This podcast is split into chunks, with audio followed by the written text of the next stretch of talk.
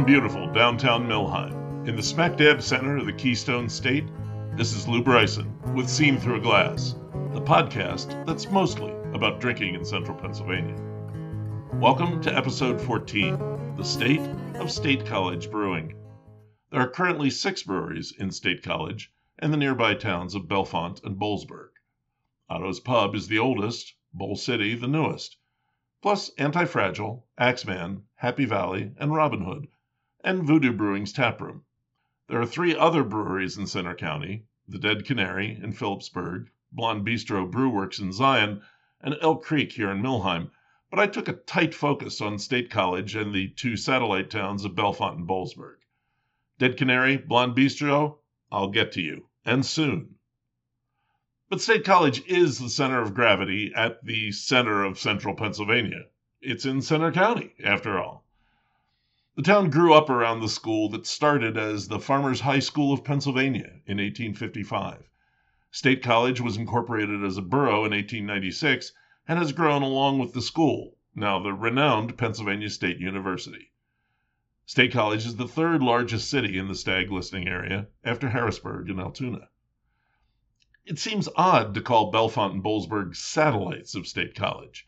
Both are older, established well before the Farmers High School. Bellefonte was incorporated in 1806. Boalsburg got its post office in 1820. Bellefonte was far and away the most important town in the area in the 1800s, but State College overtook it as the college grew and kind of never looked back. And of course, State College was where craft brewing started in this area, way back in 1991, with a place called Happy Valley Brewing. It quickly failed and has no connection at all to the current brewery by that name. Otto's Pub would come next and succeed, but not until 2002. Craft beer has expanded strongly in the past five years, and there are more places coming. I'll tell you all about it, but first, here's what I'm drinking today. Ah. What I'm drinking today is Axemann's Mayfly or Myfly Bock. It's a Maibock. A Maibock is a special spring bock that is golden in color. This one actually has a, a nice slight apricot tinge to it, a nice head of white foam. Maibocks are supposed to be maybe a little bit hoppy, especially in America because we love our hops. Mm, I uh, I drank a lot of this last year. I bought quite a bit of it, and I was happy to see it again this year. So let's get into it quite malty on the nose. Um, a little bit of fruit. Oh boy, uh, some nice chewy malt there. Almost um, a little bit of a mineral character. Rich but not thick. A uh, whole lot of flavor here. This is a really good beer. I liked this last year. I like it again this year.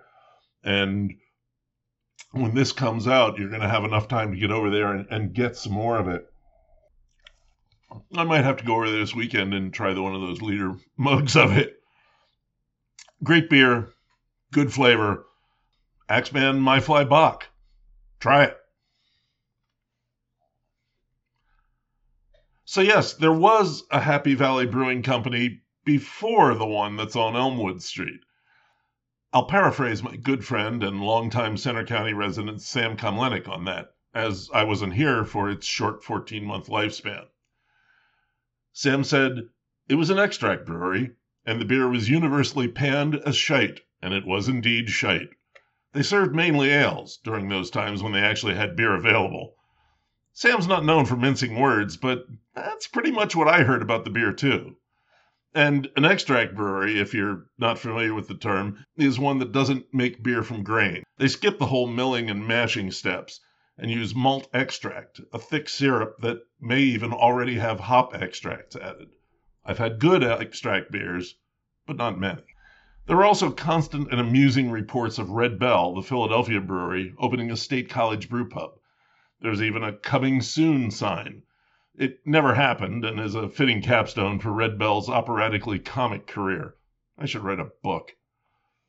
So let's draw the curtain on that and move 10 years ahead to 2002 when Otto's Pub opened on North Atherton in the building that's now a marijuana dispensary. For more on Otto's, I'll refer you back to episode two of the podcast, where I interviewed Otto's co founder and brewer, Charlie Schnabel, on the occasion of their 20th anniversary. Today, let's just say that Otto's beer continues to be excellent, and their locally sourced food program is a benchmark for the area. I'd happily drop in anytime for a glass of Black Stout and a burger. That's actually a good idea. I might go out there tomorrow afternoon. There was a brew pub in the Gamble Mill building in Bellefonte for a while, a few years after Otto's had opened, and that's where I met brewer Mike Smith. Mike would go on to start the distilling at Barrel 21. Oh, you know, episode 2 also has an interview with current Barrel 21 distiller Eric Unruh. You know, you might as well hit pause and go download that now for when you're done with this one. Mike got back to brewing recently, though, at the brand new Boal City Brewing. And since he has a great perspective on this episode, as a State College native and brewer, I sat down with him for an interview. Hey, I'm here with uh, Mike Smith at Boal City Brewing. How you doing, Mike? I'm doing great, Lou. Thank you for stopping by. yeah, yeah. it's a great day to be out for it. I mean, we might, might as well admit I was here last night too. So that's what we like to see is people coming last night and early today. Right, so. right we'll get to Boal City. I wanted to talk to you um, about your career in brewing in Centre County and about Centre County beer. So, where are you from? Where did you start brewing, and where have you brewed in Centre County? Right. Well, you know, it all really starts right here. Okay. Um, I was born and raised in State College. Went to State High, of course. Went to Penn State. Graduated from there, and so anyway, I got out of school, and you know, my buddy Kirk had left behind this uh, homebrew set after he moved to California, and it kind of sat around for a while. We didn't really do much with it, and uh, all of a sudden, you know, my brother and I, who you actually met last night, I think. Oh, um, oh yeah. Maybe you didn't realize. Yeah. No, I didn't. So he's up visiting from Atlanta, but we decided let's let's make a batch of beer for Father's Day, right? And so we got an extract kit. We had no idea what we were doing, and you know, we were I was living up on the mountain over here, and so we brewed our first batch of beer right there, and you know, fermented it in the in our spare bathroom and everything. Like tried to get this done, and you know, we bottled it and everything. We tasted it, and we're like, this is amazing. You know, we thought this is great, and I wish I could go back and taste it because I'm sure it wasn't right. I'm sure it was not great at all. But I remember my first batch looked awesome. Right, right. Eh. You know, and, and, a lot of it is just we're putting in all that work and like trying to get things right and figure all of this out. And so we did, and we got it. We got it bottled. Um, and then we were going to a family vacation where we were going to see my dad out west. And so we flew it out west and uh, and kind of gave it to him out there. And I knew as we were traveling, like I need to like start looking into this a little wow. deeper. And so I bought. Uh, one of Charlie Papazian's books. Oh yeah. Started reading. I read it on the airplane on the way out to Oregon, right? And so that was the beginning of that bug. And I just kept brewing and brewing whenever I could, and eventually made that decision like, this is the path I want to follow. You know, after a bit of deliberation, decided I'm going to go to school for it. I'm going to go through the American Brewers Guild program, mm, uh, mm-hmm. which, which, is what I chose, and uh, did that, which is kind of a mix of correspondence work up front, and then um, go up and spend some time in Vermont at uh, Otter Creek, yeah. um, and kind of uh, with the whole class of all these people that have been doing it from all over the country. So did that, and then that led to an apprenticeship at uh, Dogfish Head. Okay. Um, and kind of started with that apprenticeship, and at the end of that, you know, was offered a full-time brewing position there, and so, you know, that was kind of the beginning of my uh, craft beer career.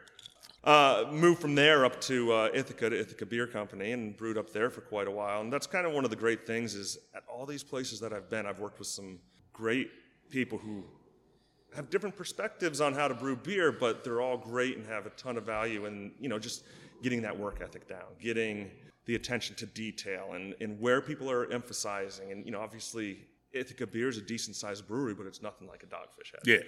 Right. And so, seeing how different breweries operate I've, I've kind of seen that my path through all of this has gone from being in this huge brewery at Dogfish Head, coming down in size to the Ithaca beer size, you know, and, and doing great stuff up there. I mean, working with some brilliant people. Yeah. And then, you know, for what I, well, we had our daughter, right? Okay. And it's like, you know, maybe it's time to go back to state college. and so there were opportunities that came up, and uh, the Gamble Mill that uh, was over in Bellefonte, or still is in Bellefonte, but they were brewing, yeah. they were starting to brew beer then, or think about it. And so I kind of threw my hat into the ring there, and that's how I ended up back in Centre County. Which is um, where I met you, as I, right, as I recall. Yeah. Right, exactly. Yeah. And so, you know, it was fun kind of starting something they had bought equipment and stuff and already had their plan, but you know, kind of developing the beer program uh, from the ground up. That eventually uh, came to an end, as things do. Yep. And uh, you know, I had known Charlie over the years over at Otto's a little bit, and we started chatting. And he said, "Well, you know, we've got this distillery program that we're trying to start up, and would you be interested in that?" And it was really a great experience. And then this project came up at Boal City, and when I started talking with Gordy, the guy who had the idea, and I was just, you know, immediately I was like, "This sounds amazing! Like we we can really do something great, do something really unique out here, and something that." Um, we feel is kind of missing in this community. So, you know, And it's a great location. yeah, I yeah. mean, and not not. I don't mean the building. I mean where the, The building is. location. Yeah, yeah. Yeah, and you know, when we started talking, and I mean, it's been, we're closing in on five years now from when we started discussing it.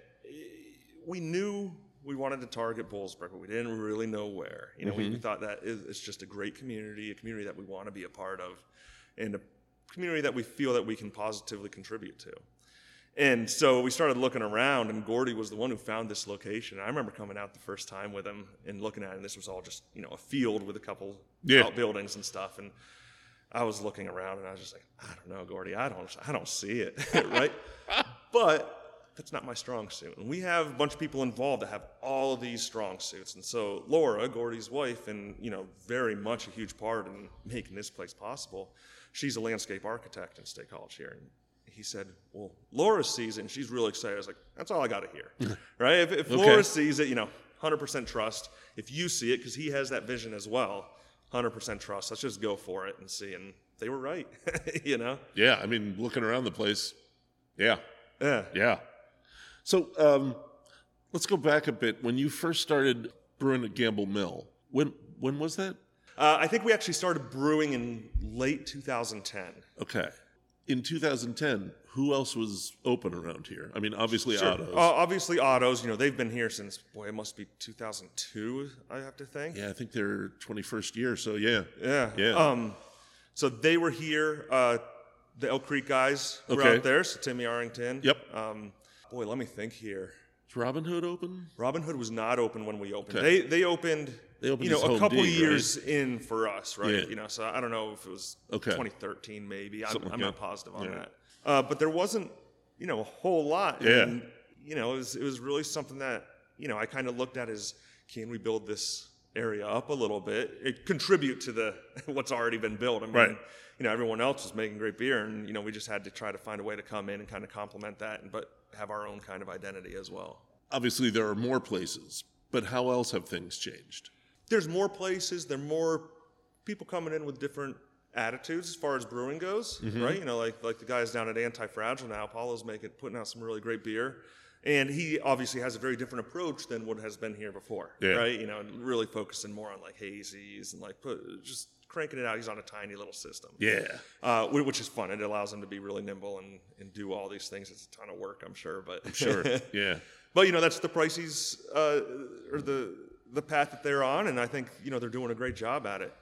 Um, so there's that, but I think also the consumer base has kind of grown a little bit and matured a little bit, and um, and gotten to that point with craft beer where they're a little more adventurous than they necessarily were, which I think is a great thing to see, and I think it's what we've you kind of see in general with the whole nation.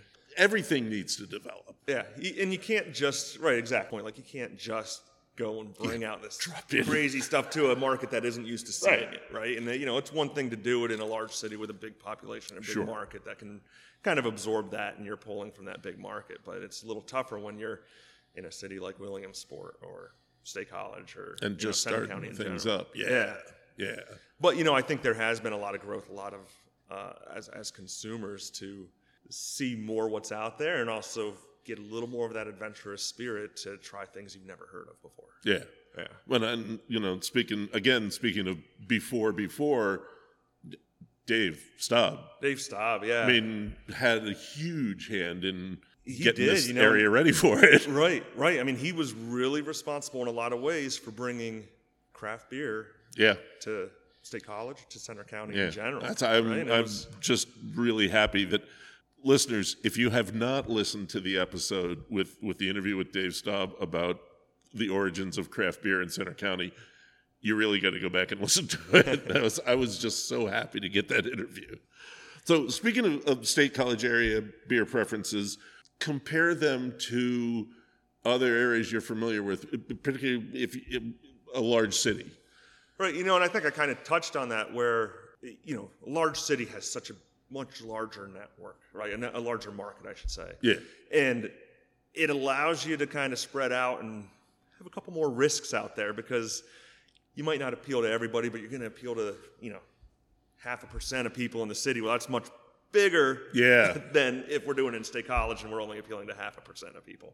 And so I think you can have a little more risks, and they're typically ahead of trends a little more than smaller areas like Centre County, for instance.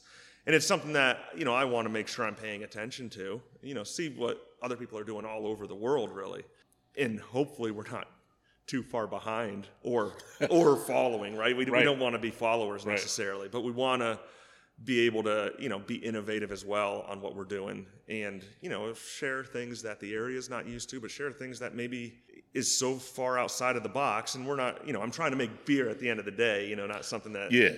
is you know a flavored beer necessarily or that's probably Not not, that the right way to say it. wrong it. Yeah. no but it's not But what it's not it- it's, it's not mine right Yes. and it's not kind of where i want to be and you know we'll brew with fruits we'll brew with all these things but there's going to be a balance at the end of the day and i want it to be a beer before anything Yeah. Right.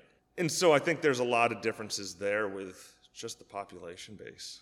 There's something else I've, I've noticed about the area, and that's I've, I mean I've got a, a thing on Google Maps where I've got every brewery and distillery in the area I describe as central Pennsylvania, and there's kind of a moat around this area where there's like nothing. Right, right. Um, so we're kind of on our own here in like an area, Bellefonte to maybe Huntingdon to um, Lewistown, right. and And you're seeing a couple things pop up here and there, and it's difficult. but I guess what I'm what I'm really getting at is does that isolation factor into it? Is that another part of being a small market? As I mean, there's not a larger regional market really. sure, sure. Yeah. I mean that definitely does. And you know, it's it's one of those things. We have State College has the population base, which State College isn't big by any. You know, it's it's No. it's a large town. Yeah, I mean it's Right. in, in in league with Harrisburg and Altoona and State College. Those three are yeah. Right, and but it's not. You know, we don't have this huge population No. center right down the road from us, No. and that definitely affects that market. Um, and you know, changes sometimes what you have to brew. Right, Yeah. that's something we've kind of tried to buck uh, the trend of here. Like we're not necessarily worried about what we have to brew. You know, we're and I, I think the market is ready for that now, Uh-huh. right? Where we're able to kind of go out and kind of experiment with some things, but we still need to make sure we have something for everyone um, here. So it's concentrate on what we want to brew and what we think that the market's going to accept and be able to kind of experiment with and kind of check out and maybe maybe learn something Uh-huh. right about craft beer in general. Yeah. So if if there were listeners who wanted to see something, I mean, do they just get in touch and suggest something or I'm always open to suggestions, and especially since you know it's something That's why I asked you because I knew you would be. well, and it- it's and I might not do it, Sure. you know, But but you'll listen to it. but but I'll listen to it, and Yeah. maybe I will, maybe I won't do it this month, but maybe I'll do it in four Right. months, right? right. Um, it's one of the things that I've kind of seen as we've kind of started all of this up is, you know, these beers we've had on so far. You know, we've brewed uh, just 12 batches so Yeah. far, right? So we're we're pretty young, but we haven't repeated a single recipe. Will we repeat a recipe in the future? Sure, I'm sure we will. But at the same time, we want to be able to be really nimble and branch out, which means that's a lot of recipe writing. That's a lot of just sitting down, figuring out what kind of beer do I want to make, right? And like, it's sometimes it's more of a you get kind of a writer's block of Yeah. where do you want to go, and so you know I'll, good. I'll find myself you know listening to suggestions or you know reading you know different periodicals or whatever Sure. or uh, listening to different podcasts or whatever's going on or even just like going through BJCP uh, style definitions and I might not stick to the style but it's like let's just get an idea here Yeah, let's something like what's it going to be right Yeah. and like Yeah. and I might have there might be a style of beer out there that I wouldn't have thought of, and just oh yeah, we can do that. I can write a recipe that's going to do that, and just really kind of dive into writing that recipe and Yeah. uh, figuring it out. So right, suggestions are always welcome. Okay. All right. Is there anything that and, and again, we're talking generally about the about the area. I mean, really, the state college area. Uh, is there anything you'd like to see change, develop? Yeah, you know, I'd love to see uh, brewers overall in the area here uh, get together a little, and it's hard to get together a little more, like build that tight community that some communities do have. Yeah. Right of, of all of the different brewers in the area, and it's tough. We're all busy, right? We're all we're all working hard and trying to make the best product that we possibly can. But Yeah, and then you factor out- into it that some of you are like 40 minutes away from each other. right. Yeah. It's, it's a big, it's a big region. So you know, I mean, the guys out at Elk Creek, they're a ways out there. Yeah. You know, but to be able to get together on you know a semi-regular basis, just super casual, have a beer, hang out, build uh, that community a little bit. You know, I think would be awesome. And That'd I've- be a big deal. I've talked with a couple people about it, um, other brewers in the area, and everybody's on board. It's just Find how do we time. find this time, right? That all of us can do it, and it's an industry where we're putting in a lot of time and a lot of hours, and it can be hard to make that time. But we can just make an hour or two every month or whatever it ends Yeah. up being, I, I think that would be a great thing. And yeah, that could work into collaborations. That can work into Right. You know, just building a strength of the brewing community here in Centre County, uh, which I think would be awesome. we definitely have a, the like what, what critical mass for that. I Right, think. for Yeah, sure, yeah. absolutely. So, so let's get back to uh, Boal City. You said you haven't repeated any. Is that a plan? Was that a plan, or did Uh, it just kind of happen so far? Or You know, we kind of just thought, let's start without flagships. Let's Okay. just have a little fun. Let's, uh, you know, we're we're trying to serve everything over the taps. You know, we're on a smaller system, right? Seven Right. barrels, and so we know beer's going to go relatively quick, and it allows us to have a little fun as brewers. And it allows that customer to come in and know something's always new. You know, something's always, well, everything's pretty much always fresh just by the nature of this place. Sure. As we get our feet underneath us, you know, maybe we'll find something we do want to do again. Maybe we will find something that we want to have on all the time, and we'll be able to adapt and adjust and see what that is, and it might surprise us. You know, who who knows what it's going to be? Like uh, our first four in the lineup, we had this uh, Belgian Golden Ale, right, and a hazy, and the West Coast, and a brown ale, and I was thinking going into it, oh, the hazy's going to be king, and then the West Coast, and then we're going to have the golden ale, and that golden ale outperformed everything No way. almost every night, right? And granted, we have two IPAs on, so they kind Yeah. of fair, Oh, fight for that lion's share Yeah, there. yeah. Uh, but people were just loving that golden, and all That's of a sudden, great. like you know, people we're seeing like the feedback of everything, and some of the guys are like, "Oh, this is one that we got to make a flagship." I was like, "Well, these are the first four. We can't right. fall in love yet, right?"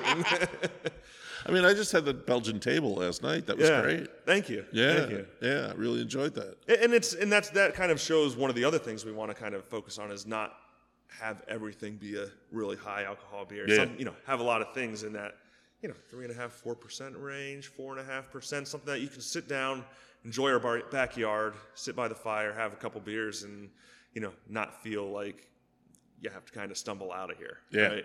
And we're going to have some stuff, and we have some stuff that are higher ABV, but we want to have those lower ABV options as Yeah. well. Speaking of somebody that's 18 miles away, thank you. thank you. Well, talking about last night, I said I had the, the Belgian table. I, I also had some of Sam's Gose. Yeah. Wow. Honestly, first straight up Gose I've ever had that I enjoyed right off the bat. Awesome. Thank Didn't have to think about. Gose's kind of a weird style. You talk a little bit about that and why you decided to make it? Sure. Well, um, I've always liked sour edge of things. Right? Okay. So that's always kind of interested me, and we're going to be doing some mixed fermentation down the road. We're not there yet, and we've got to figure out how that program is going to uh, be managed. right? Sure. Which is a big thing. Yeah, you gotta be so careful. you know, looking at kettle souring is kind of one of those obvious things that we can do there, and also uh, Lauren Gordy. They really like goses, and Oh, they, really? they've been Okay. talking about it for you know maybe not since we started this project, but for the last couple of years. I was like, you know what, you know, one of those first beers we do has to be that, just as Okay. you know, kind of a, a challenge to myself because I've never done this. I've never done a kettle sour. I've never done a gose. And Oh, like, wow. Coriander is one of those things that you can overdo super Really easily, and that changes everything, and it's it's done at that point, That's right. and so I did a lot of research. I did a lot of reading on it. Um, I really spent a lot of time uh, trying to make sure that I can make a gose and make them proud of what it is, right? As people who really like a gose. And I mm-hmm. wanted to stick with the base beer and try to make the base beer great. And then, you know, down the road, sure, we'll we'll change it up and, you know, do a fruited version or whatever. Plenty of people do. You know, but let's make a great base first Yeah. and figure it out, right? And maybe it's not going to be great, but hopefully it is because I'm putting the work in. It And was so- certainly easy to drink. I thought. Yeah. Yeah. I'm pretty happy with how it turned out. Yeah. Yeah. You should be. Yeah. Yeah. I guess it shows you just got to take a leap of faith You once got in a while. to. got to. Yeah. I mean, especially when you look. You, I mean, it's a big batch for Boal City, but it's not that much. in the scheme of things, it's not. Yeah. Right. Yeah. Hang I, I think our bigger problem is if it ties up one of those fermenters for two weeks. That's- you that's a know we're Yeah. we're running into problems because Yeah. we need to keep cranking it out. So in that case, I, I just and, and some of some of the listeners and some of the brewers I talked to probably know what I'm going to say next. Have you considered a Rauch beer? yeah, I, I actually have considered it. Okay. Um, Ed rejected it. That's, no, no. okay. no, I am sure we'll get into that Okay. uh, at some point, and I'm not sure exactly when that'll be. okay. Uh, but it's definitely I, I love smoked beers. There's a balance in there as well, right? There's And also a definite polarity. there's a definite polarity. uh, but it's one of those things, you know, when we get up to our full tap count, you know, that eight to ten taps, Yeah. uh, you know, we're able to kind of have a little more fun. Well, and right now we can have fun. We don't we don't want to Oh, yeah, discourage yeah. that, but like Yeah. we'll be able to kind of be a little more adventurous with stuff and get stuff that we know is going to be okay, a smaller It's going to take a little while. uh, segment of the population that's really going to be about it. And you know, some of that's going to be tied down to weather, you know, and, and seasonality and things Sure. like that, um, and when we think it's appropriate to do these things. But you know, I'm definitely not adverse to doing it, and I'm sure uh, I know I'll travel keep keep your eyes out, and I'll Yeah. hopefully uh, make you proud of it. All right, uh, that's about all I had. I, I appreciate the time and good luck with this. I mean, we're I'll get some pictures of this up on the uh, on on Instagram. You've got a great looking place here. Thank you, thank Yeah. you. You know, we've put a lot of work into it, and you know, the vision was was really a pretty special thing. And once we saw it start coming up out of the ground, it was like, oh my gosh, like it's really happening. The So- decor is really pretty wild. I mean, I a first for us. I took my wife in the men's room to Right. show her the ceiling. That's you know, Yeah, the ceiling's awesome. We found that uh, Penn State Salvage, Bryce Jordan Center was getting rid of some of their basketball flooring, and so we picked up pallets of it. yeah, it's pretty and wild. we still have a bunch left over, but we're like, let's just throw this up on the ceiling and not try to recreate a basketball yeah, yeah. It's just kinda it's it just bits of wood, but And when you look around, there's so many little unique things around here. Um, you know, from some of the bars, you know, the, the, the rails around the Yep. side to the bar top to the to the bar that hangs above the, the bar, front. the front of this. yeah, So yeah, I mean, it, it was looking at all these little details and Yeah. trying to make it unique, and that meant relying on a lot of local craftsmen who really did some amazing work in this place and uh, kind of churned it together. And all the way to my wife who designed the wallpaper in the in the bathrooms. Really? Yeah. nice. So yeah, it's getting a lot of people involved. Yeah, Yeah, it gives it a little character. So I'm sure we'll be back. awesome. Thanks, Lou. I appreciate you stopping out and uh, chatting with us. A little bit. Absolutely. Thank you, Mike. Take care. You too.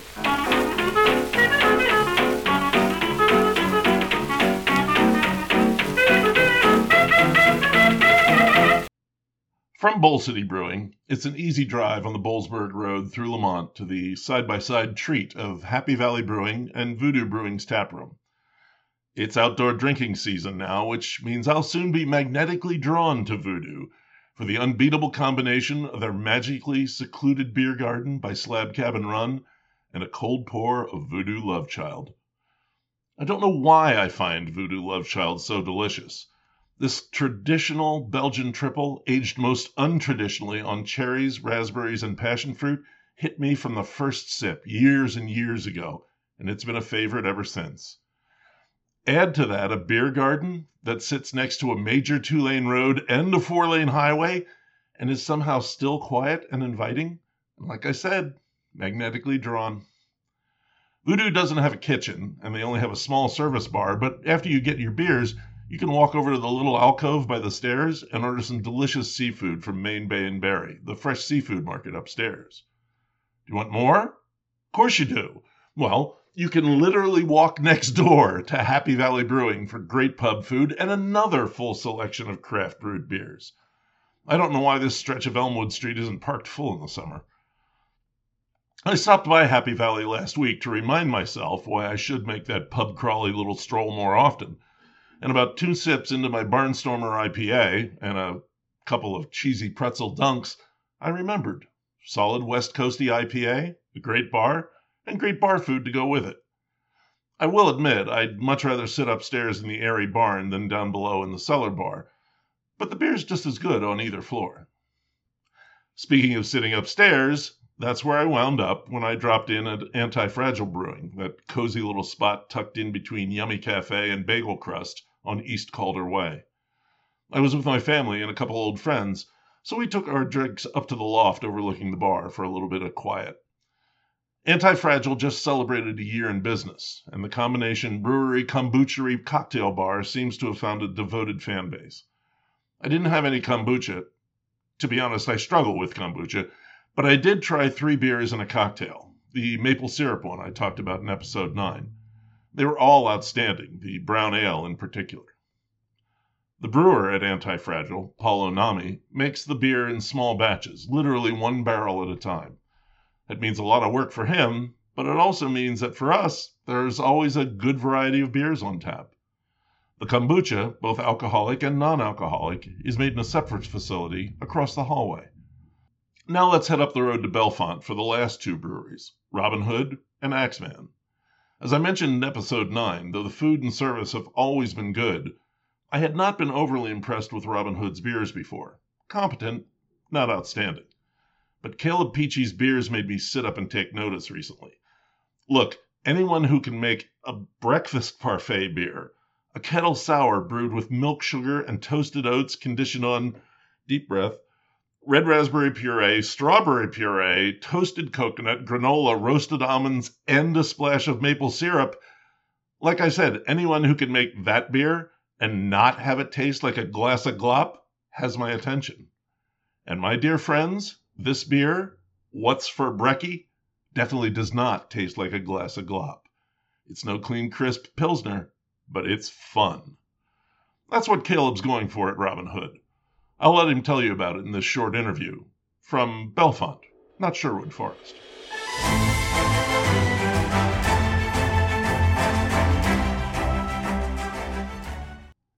Hey there, I'm with uh, Caleb Peachey at uh, Robin Hood Brewing in Bellefonte. Morning.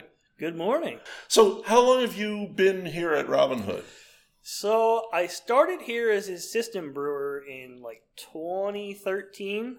Oh so wow! I, I worked okay. here for I think four or five years, the assistant brewer, and then I went to Rusty Rail for a year, Okay. and then I came back here as the head brewer. So I've been here as the head brewer. It'll be three years this November. Ah. So total of probably seven years. So is this this was your first brewing job? Yep, Wow. my first Um, gig. And I mean, what? How'd you how'd you slide into that? Uh, I was home brewing. Okay. for a while and I was like, you know what, this is kind of fun. And then I saw a job posting for an assistant brewer here at Robin Hood. I was like, I'll apply and see what happens. Sure. And then somehow I got picked. I went to school for police science and that Oh really? I was going to be a cop and I thought, wow. uh, wow, that's a switch. brewing beer seems more fun. And uh, you said earlier you're from Huntingdon. yep, Huntingdon, Pennsylvania. Yep. Okay. All right. Small area. Yeah. Yeah. Well, it's all it's all part of Central PA. That's right. Yeah. What are your favorites in the lineup here at Robin Hood? Right now, I'm starting to brew more uh, lighter beers like Pilsners, and I got a Kolsch coming out next week.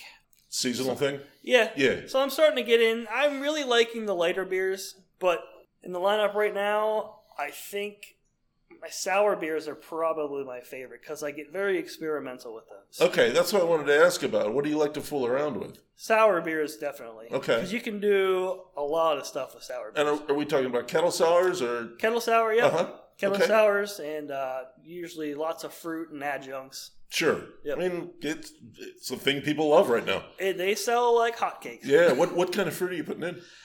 Oh, I just did a breakfast parfait sour actually. Oh my god. so I used uh, raspberry and strawberry as the fruit, and then adjuncts I used coconut, granola, maple syrup, um, almonds. Okay. Did like a whole parfait thing. Yeah. And I got a sour coming out in two weeks. It's gonna be an orange cream popsicle sour. Okay. So we use a lot of orange puree and vanilla beans and vanilla soft serve ice cream. Oh, people are going to jump on that. Yeah, it sells pretty well. what um your beer lineup? What do you think the the strongest point of your beer lineup is here? What brings people here? I think what brings people here is we're a lot of breweries focus on one thing, and for us, we have I would say probably ten different types of beer on tap. Okay. So we got pilsners, ales, lagers, sours, IPAs. So for us, it's mainly anyone who comes here will find something. to Find drink. something. Okay. We don't just specialize in IPAs, or we don't just specialize in lagers. We have something for everyone. Cool. Kind of a, I don't know, a little bit of a vague question, but uh, how do you see Robin Hood fitting into the whole state college beer scene? I mean, what's your what's your niche? For us, I would say what brings people here at least is definitely our sour beers. Okay. I mean, people know us from our fruited sour beers. Okay. And what really put us on the map was first our IPAs, and then we were like, everyone does an IPA now, so you got to bring something else to the table. Right. So we started doing that. Yeah. Okay. All right. What do you think of the of the area beer wise in general? I love it, and it's growing. Yeah. It's growing in State College for sure. Otto's has been here a long time. Sure. Happy Valley is great. Voodoo came into the area. Now we got Boal City and Axemann, and it's Antifragile just Antifragile. year. great. I mean, I hope it continues because it just brings more people to the area. Yeah. Yeah. Yeah. And I'm- Especially the Penn State crowd loves it too. Yes, and I, I was gonna say I love the um, uh, we're getting people making cider too. Oh yeah, Yeah, it's cider's coming into the area.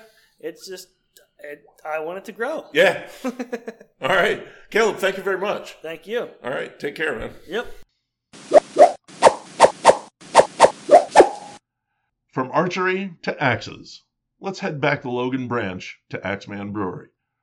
Axemann is named for the small village of Axemann, which in turn is named for the Mann Axe Company, which built the first forge along the creek in 1828. The brewery's front doors have full sized axes for handles. Full sized is a good descriptor for Axemann, and if you've been there, you know exactly what I mean. This place is huge, giving Rusty Rail and Mifflinburg a run for its money in size. The main hall stretches over 50 yards and includes an indoor cornhole setup. The bar alone probably seats at least 30 people. There's a loft area and two outdoor beer gardens. You can drink full size too. Liter mugs are available for most beers. The brewery puts out beer in heroic lots, and you'll see cans of their blue striped Kolsch in most beer stores in the area.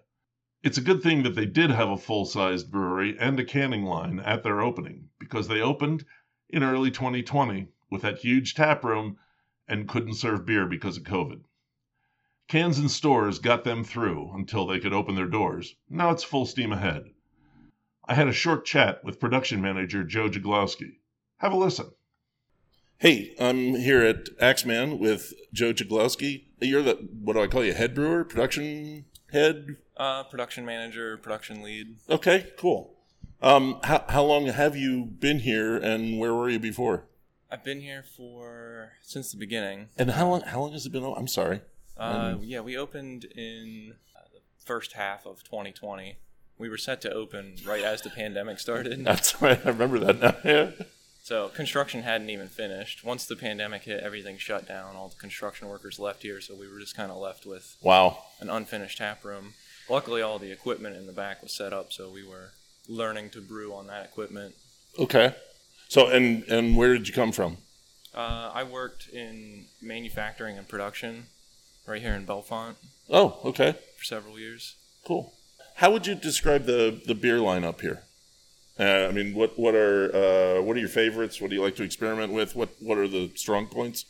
Uh, we have a pretty varied list of beers here.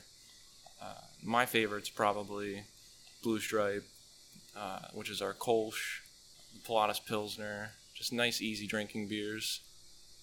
Yeah, you seem to have a more um, more of the German types than than a lot of other places. Is that? I mean, Yeah. I assume that's intentional. Yeah, we aim to just kind of nail the like traditional styles. Not We, we have some trendy beers, but we try to stay away from hot trends. Okay. Yeah, I mean, because they a hot trend tends to burn out, right? Yeah. Yeah. I, I mean, I saw the uh, right outside the front door. The I mean, it's very beer garden. Those are German beer garden tables. Yep. It's that whole thing going. Yeah, we- we're going for that kind of Oktoberfest vibe out there. Yeah. So you've got the outdoor space there at the front door. You've got a, a deck as well. Yep. And then, am I, is there anything else? Am I missing?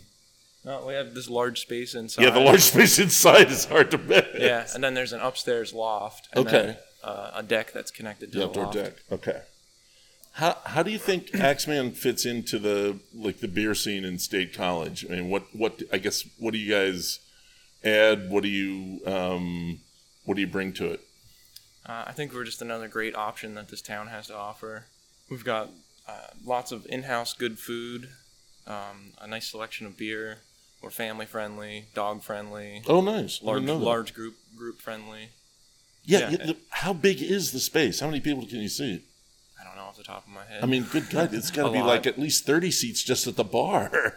I think the occupancy is like 500 or something. I'm not sure. yeah, yeah. All right. Any any new things coming? Any changes you see? Uh, we have a steady a steady lineup of seasonal beers. Um, we just released our summer Hefeweizen, which is quite popular, so that's available right now. Uh, Oktoberfest will be out Oh yeah. by the end of August. We'll probably release that. Our my our uh, spring lager is still available on draft, and we have some smaller pilot batches planned too. So Okay. look out for those. We probably Okay. we release those at least once a month. Cool. So so you're still you're still messing around with things. Oh yeah, All right, cool. All right. Um, that'll do me, Joe. Thanks very much. yeah. Thank you. All right. Those are the breweries in the State College area. For now. But more are on the way. Marzoni's Brick Oven and Brewing Company, the brewpub chain owned by Hoss's Steak and Sea House out of Duncansville, is coming to the former TGI Fridays on North Atherton in State College, their fifth place. There has been talk of a new brewery in the old Bellefonte Armory building on the Zion Road, but past the building being bought for development last year, I haven't heard anything more. Going in the opposite direction, State College breweries going out other places, there's been a persistent rumor that Axemann will be opening a new location in Selinsgrove. And today, I finally have confirmation from owners Rod and Dorothea Stahl that it's, quote, safe to say that Axemann Tavern is coming to Selinsgrove summer 2023. More on that as I hear it. So, despite the naysayers, who will still try to tell you that craft brewing is a fad, which I've been hearing since the late 80s, it's clearly alive and well in central Pennsylvania.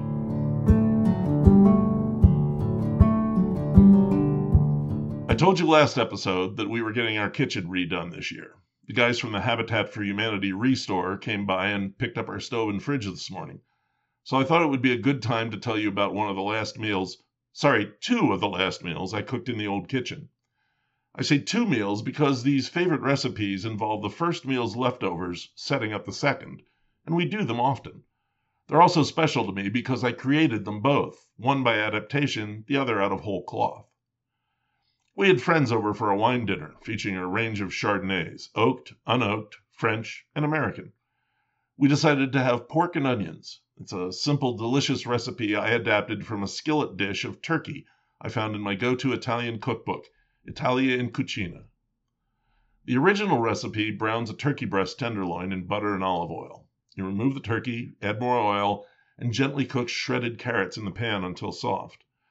You then add the turkey back to the pan, pour in a cup of chicken broth, and salt and pepper to taste. Cover and cook at medium low heat until the turkey is done. Easy peasy. But I never actually tried that recipe because the recipe noted that a pork tenderloin could be substituted for the turkey and that onions could be added to the carrots. yeah, I just made it with a pork tenderloin and shredded onions. It was delicious. So the next time I used two tenderloins. Long story short, I'd finally scaled the whole thing up to the point where I was using a seven pound pork loin and six big Vidalia onions and roasting it in the oven. Here's how get a pork loin between four and seven pounds. Trim as much fat as you can without going crazy because it's not going to brown in this recipe, it's just going to be soft and sticky. And I do love trimming fat with a freshly sharpened knife. Peel and trim six large onions. They don't have to be Vidalias, but red onions won't work that well. You can add shredded carrots if you want. Preheat the oven to 350. In a large skillet or wok, heat two tablespoons of butter and a tablespoon of good olive oil. Brown the loin on all sides. Give it a good blast of heat. I even poke it with a pork and brown the ends. Then put it in a roasting pan with a cover. I use our trusty blue agate roaster. Now add a bit more olive oil and cook the onions on medium low. You just want to soften them, not brown them. So cover them and keep stirring and turning. When the onions are soft, put them evenly around the pork in the roasting pan. Salt and pepper the onions and the pork and add a cup of chicken broth. No more than that. The onions will provide plenty of liquid. Cover the pan and put it in the 350 degree oven. Roast for at least 45 minutes and then start checking the roast with an instant read thermometer every five minutes or so. As soon as it reads 150 degrees at the thickest part, take the pan out and let it rest, covered, for 15 minutes. Carve the pork into half inch slices and take the onions out with a slotted spoon, leaving most of the broth behind. Serve with mashed potatoes, or as we always say when we serve this dish, potato puree. Oh my, yes. Assuming there are leftovers, and that's why I do a seven pound roast for three people, you're now set to make pork ragout. I was reading C.S. Forester's Horatio Hornblower books years ago, and his cook kept trying to tempt the famously picky eater with imaginative dishes. Forester mentions ragouts fairly often, and I thought, I want to make a ragout. Of course, I had no idea what a ragout was, but what I came up with wasn't far off from the slow cooked French stew. Take the leftover pork and cut it into half inch cubes. Don't overthink this, just cut it up. If you also have leftover onions, use them with the broth. If you don't, just chop some up, two or three. Cook the onions in a Dutch oven over medium heat in olive oil with a half teaspoon of tarragon, a teaspoon of oregano, and salt and pepper to taste. When they're soft, add crushed or diced tomatoes, a 28 ounce can, with the juice, Stir in a tablespoon of brown sugar or molasses, and when it starts to bubble, turn the heat back to low and cover. Let that cook for at least an hour. When it's ready, make a package of kluski, those thick egg noodles, and serve the ragout over them. So, so good. I'm thinking of it now. Wish I had some in the freezer. We do still have a microwave. That's the show. My thanks to Mike Smith for a great interview, and to Caleb Peachey and Joe Jaglowski for equally great but shorter ones. And thanks to Sam Kumlenik and Mike Hiergeist for their help with the historical aspects of this episode. You can find pictures of most of these places on Instagram at Stag Podcast and on Facebook at Seen Through a Glass, where you'll find pictures and links and ways to contact me. I have a coffee button set up in my Instagram link tree Twitter profile, both are at Lou Bryson, and at the Seen Through a Glass Facebook page and blog. If you like the show, coffee is an easy way you can drop me a few bucks through the internet to help keep this going. Pay for tips for bartenders, gas for the Subaru, and beers. Thanks! You can always message me directly on social media to let me know what you liked on an episode, what could be improved, and what central Pennsylvania drinks and food producers you'd like to hear from. No monkeys or anteaters were harmed in the production of this episode. The next episode will be about a town we talked about today beautiful, historic Bellefonte, Pennsylvania's home of governors. It's also the home of some great food and drink, and I'm going to get my lips around it in two weeks. Thanks for listening, and until next time, this is Lou Bryson on Seen Through a Glass from the smack dab center of the Keystone State.